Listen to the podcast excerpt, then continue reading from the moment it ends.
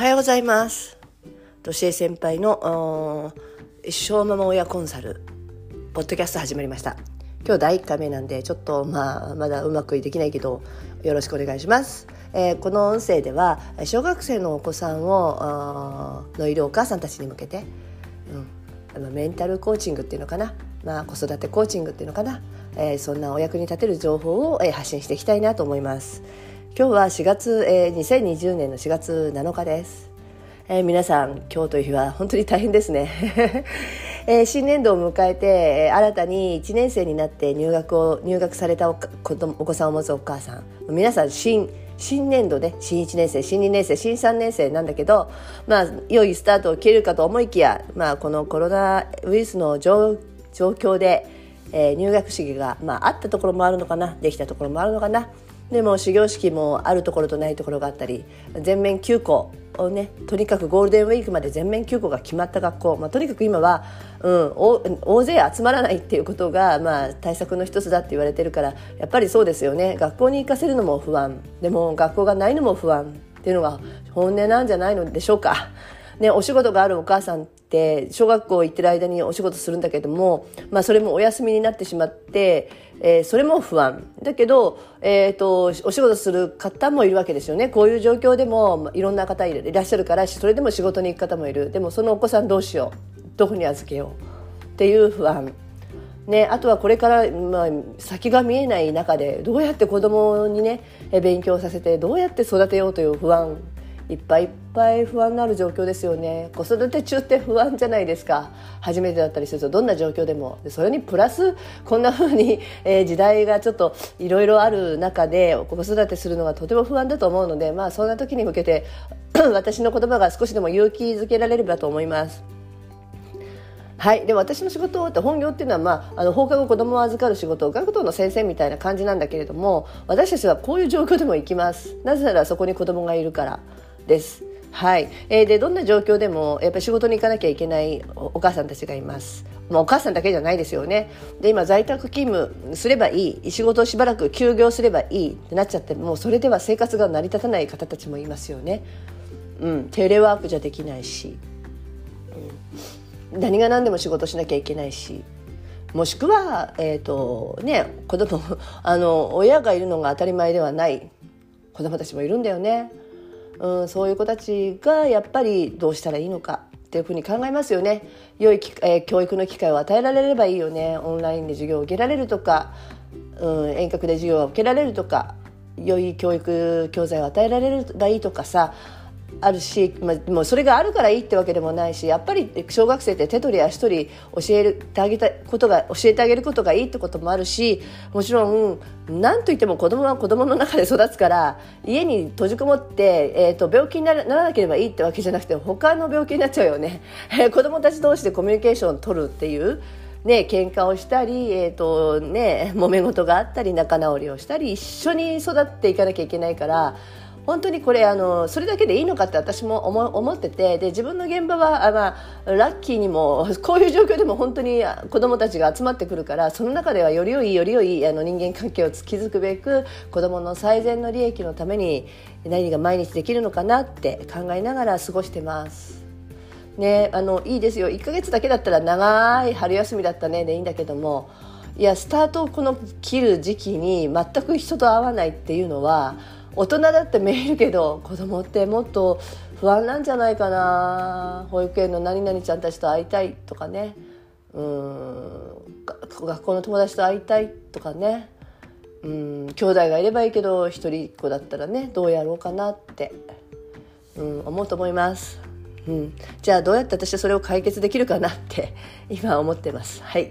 えーと、で、まあ、お母さんたちのねそそういう状況の時ってお母さんたちどんどんどんどんやっぱりあの不安と自分のなんかこうジレンマで子供に当たってしまいそうになるってこともあると思うんですよ。うん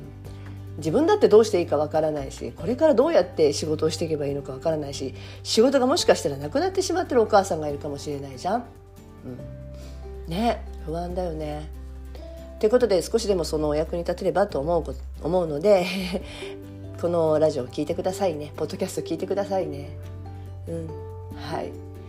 でまずはお母さんたちのメンタルその、ね、なんか不安になってるメンタルをどうやってこう保つかっていうかメンタル向上のためにはやっぱり体が大事なんですよね。まだまだ若いお母さんたち、えーと、体は大事にしてくださいね。大事にしてくださいっていうのはいたわるってことではなく動けるところは動いていきましょう。で、えーとまあ、あのありきたりなんだけれどもやっぱり体が良ければ心も良い状態を保てます。だからどんな時も笑顔で笑顔っていうのは口角上げていきます。で自分で大丈夫だって言い聞かせます。まずはそこからやってみませんか。ね。笑顔でいる口角を上げていれば幸せはやってくるんですよ。うん、文句ばっかりね例えばこう、まあ、なんでこんな時に学校やるんだとか宿題どうしてくれるんだ勉強どうしてくれるのよとか、ねえー、政治の問題政治もいろいろあるかもしれないけど安倍首相がもう本当いけないのよとかって言って、まあ、文句を言うだけだったらやっぱり文句で言うだけで終わっちゃうからじゃあこの状況で何ができるかってところでえいろいろちょっと試してみてください。うん必ず助けを、えー、助けが必要な場合は助けてって言ってください。そうすればどこかに、えー、どこかにいます。そういう人は。教えてくれる人もいる。だから一人で抱え込まないで一人で背負い込まないで、えー、他の家族に相談するなりねご自身のねご両親に相談するなり先輩にご相談するなり今はねあの本当に今いい世の中であの、ね、オンラインでつながれますから孤立しないようにしてほしいなと思います。変な変ななんか暗い情報とか見る必要なくて SNS の、うん、変な情報はもう見ない。いい情報を取り入れてください。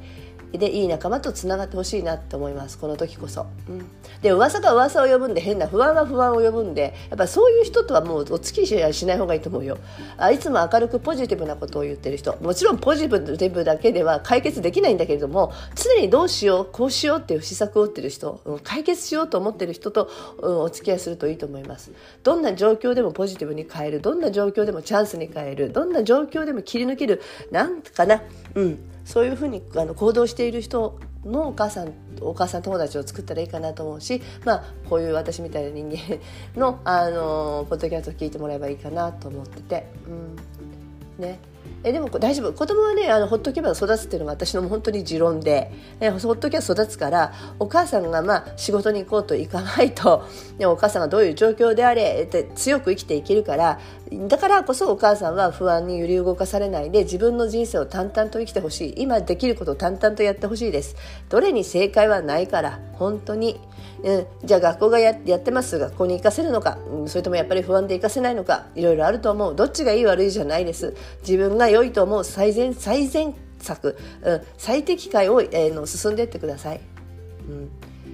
本当に人って自分と違うことをやると批判したがるのが日本日本あの人間なんだけどあの自分が良いと思ったことはやっぱり自分の子供は自分しか守れないし自分の身は自分しか守れないと思うから、うん、貫いていってほしいなと思います。でそれが合ってんのかな間違ってんのかなっていう何か軸をね持つためにもそういろんな良い情報いろんな人のことを見るいろんな行動をしている人のことを見る違う世界の人のことを見るといいと思います。でママ友同士だけでつながってるとママ友同士のその不安の揺れ動きの中でしか あのことが進まないから全く自分とは違う世界の人の話を聞いてみる違う世界の人の話を聞いてみるうん、そういう行動今ちょっと取ったらどうかな。世の中どう見てるんだろうみんな。みたいな。SNS で逆につながれるんだったら、うん、あのママ友の不安のあの渦の中にいない方がいいと思いますよ。なんかなんかこんな状況でも面白い人なんかこんな状況でも楽しそうにやってる人、うん。うん、そういう情報を取りに行ってください。で私もそういう情報がこの場でシェアできたらなと思います。あと私筋トレ33年やってるのでこんな状況でもなんとか筋トレをするようにしています。ね、ジムが閉鎖しちゃったらどうしようとかあるんだけどもジムが閉鎖しちゃったらちょっと家でやるトレーニングをちょっと開発したりそんな情報も 今動画ではシェアしているので見てほしいなと思います。